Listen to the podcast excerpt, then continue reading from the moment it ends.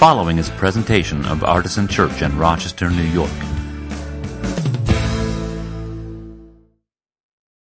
John chapter 1, verses 43 through 51. The heading of the chapter is called, um, well, the section I'm going to read is called The First Disciples of Jesus, and Jesus calls Philip and Nathanael. The next day, Jesus decided to go to Galilee. He found Philip and said to him, Follow me. Now, Philip was from Bethsaida, the city of Andrew and Peter. Philip found Nathanael and said to him, We have found him whom Moses in the law and the prophets wrote, Jesus, son of Joseph from Nazareth. Nathanael said to him, Can anything good come out of Nazareth? Philip said to him, Come and see. When Jesus saw Nathanael coming toward him, he said of him, Here is truly an Israelite in whom there is no deceit. Nathanael asked him, Where did you get to know me? Jesus answered, I saw you under the fig tree before Philip called you. Nathanael replied, Rabbi, you are the Son of God. You are the King of Israel. Jesus answered, do you believe because I told you that I saw you under the fig tree? You will see greater things than these. And he said to him, Very truly I tell you, you will see heaven opened and the angels of God ascending and descending upon the Son of Man. This morning we have a guest uh, to bring us the sermon today. Their name is Maria Hartz. Please give her an artisan welcome.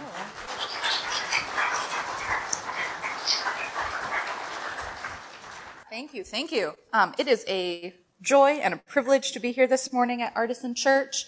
Um, those that don't know me, I am typically on Sunday mornings at St. Mark's and St. John's Episcopal in the Beechwood neighborhood. So it is a joy to be here with you. Um, when I asked Kristen, my beloved fiance, if there's anything I needed to know about preaching at Artisan, she said, keep a good pace, uh, really bring it home, and make sure you throw in a dad joke. So I will do my best to deliver that promise for you.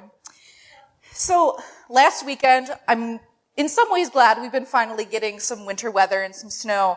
Um, but my friend and I, you know, we spent the afternoon braving the snow to have some winter fun with her little nephew, who's about three. And so we pulled on our snow gear. We got the little guy bundled up. Those of you with kids will understand that's a lot to get a tiny tot bundled up to go out in the snow. And, you know, we waddled our way outside into the backyard. And this little guy was convinced we were going to build the best snowman ever. Now, don't tell him, but it was more of like a snow mound, you know, not really taking shape so much, but he was so proud. It had little eyes inserted into it. He threw a little hat on top. And it was the greatest thing he had ever seen. Like, I am talking Olaf excitement um, in his eyes, just the amazement of this snowman being built. And it was so pure.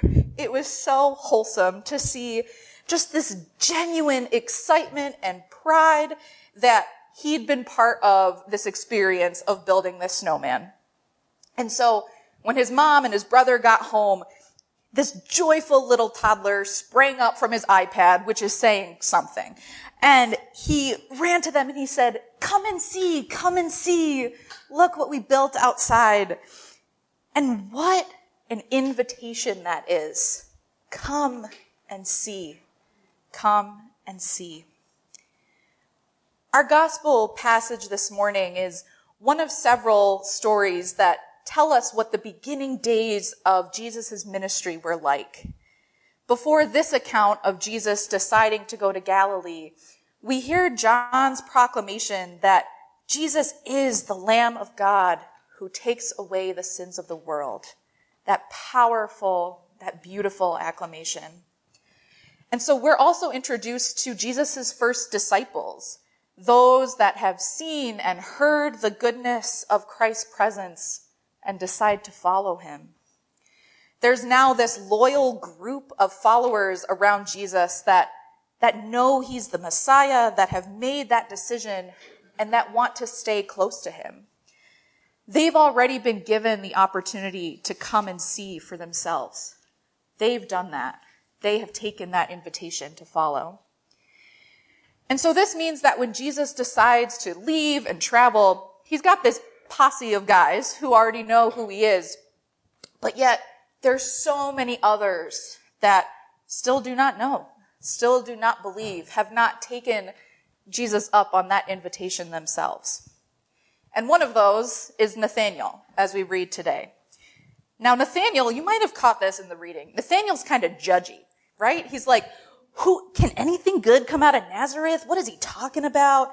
He's got all of these preconceived notions about people from Nazareth, which for him were warranted. At that time, people weren't a big fan of Nazareth because of the, all the history of the Roman army that came along with it.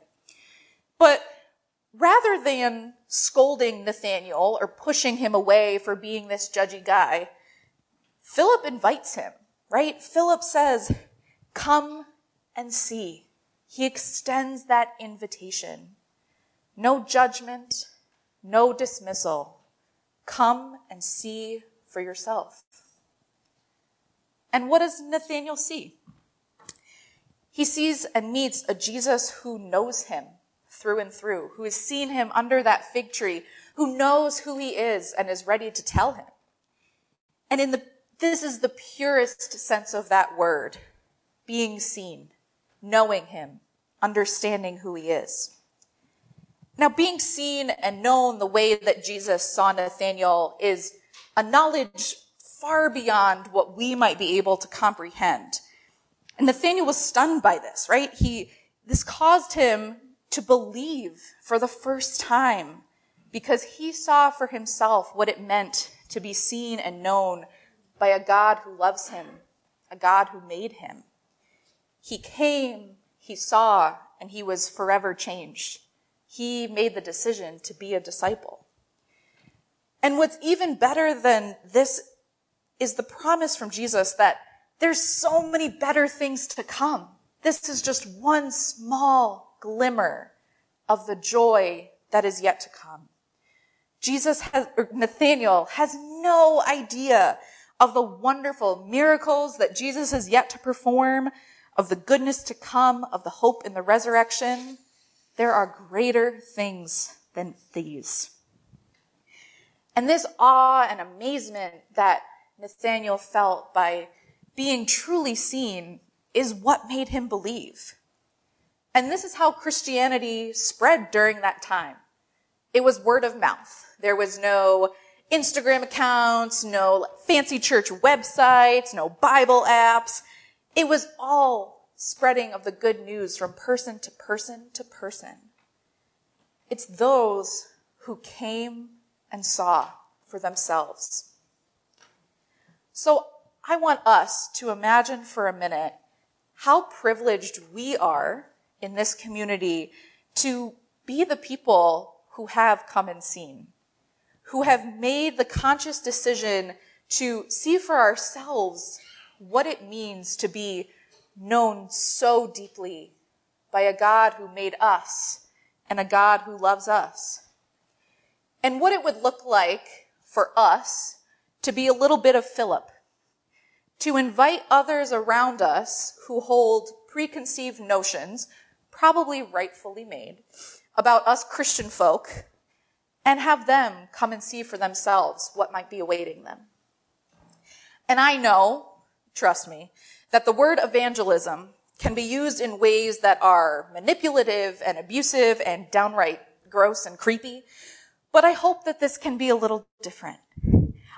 I want us to consider how powerful it would be to invite others to come and see for themselves what it means to be something so important to us that we call it our personal faith and belief. We show up here on Sunday mornings. We, we commit ourselves to loving others the way that God loves us. And we in this room know a truth about our God that others try to dismiss that God loves and affirms every single part of us. Every single part. Who we are, who we love, how we spend our days, who we spend our time with. God loves every bit of us. And that's the God I want us to invite others to come and see. That's the God we worship. The God that others might still have ideas about, but we know a God who loves us unconditionally. So let us invite others to come and see how God loves them too. And so that's my challenge for all of you this week. And you can report back to Kristen and she'll report back to me. Think of someone in your life who might be holding those preconceived notions about this whole Christianity thing that we're a part of, that about the God that we know and love and worship. I want us to be just like my friend's little nephew, who filled with that innocence of a child building the best snowman in the world, is so excited to invite others to come and see and experience for themselves a God who knows them, who loves them, who we worship and love unconditionally. And perhaps some of that come and seeing for yourself takes place at our communion table. So when the hour had come for him to be glorified by you, his heavenly God, having loved his own who were in the world, he loved them to the end. At supper with them, Jesus took bread, and when he had given thanks to you, he broke it, gave it to his disciples, and said, Take, eat. This is my body, which is given for you. Do this for the remembrance of me. And after supper, Jesus took the cup of wine, and when he had given thanks, he gave it to them and said, Drink this, all of you.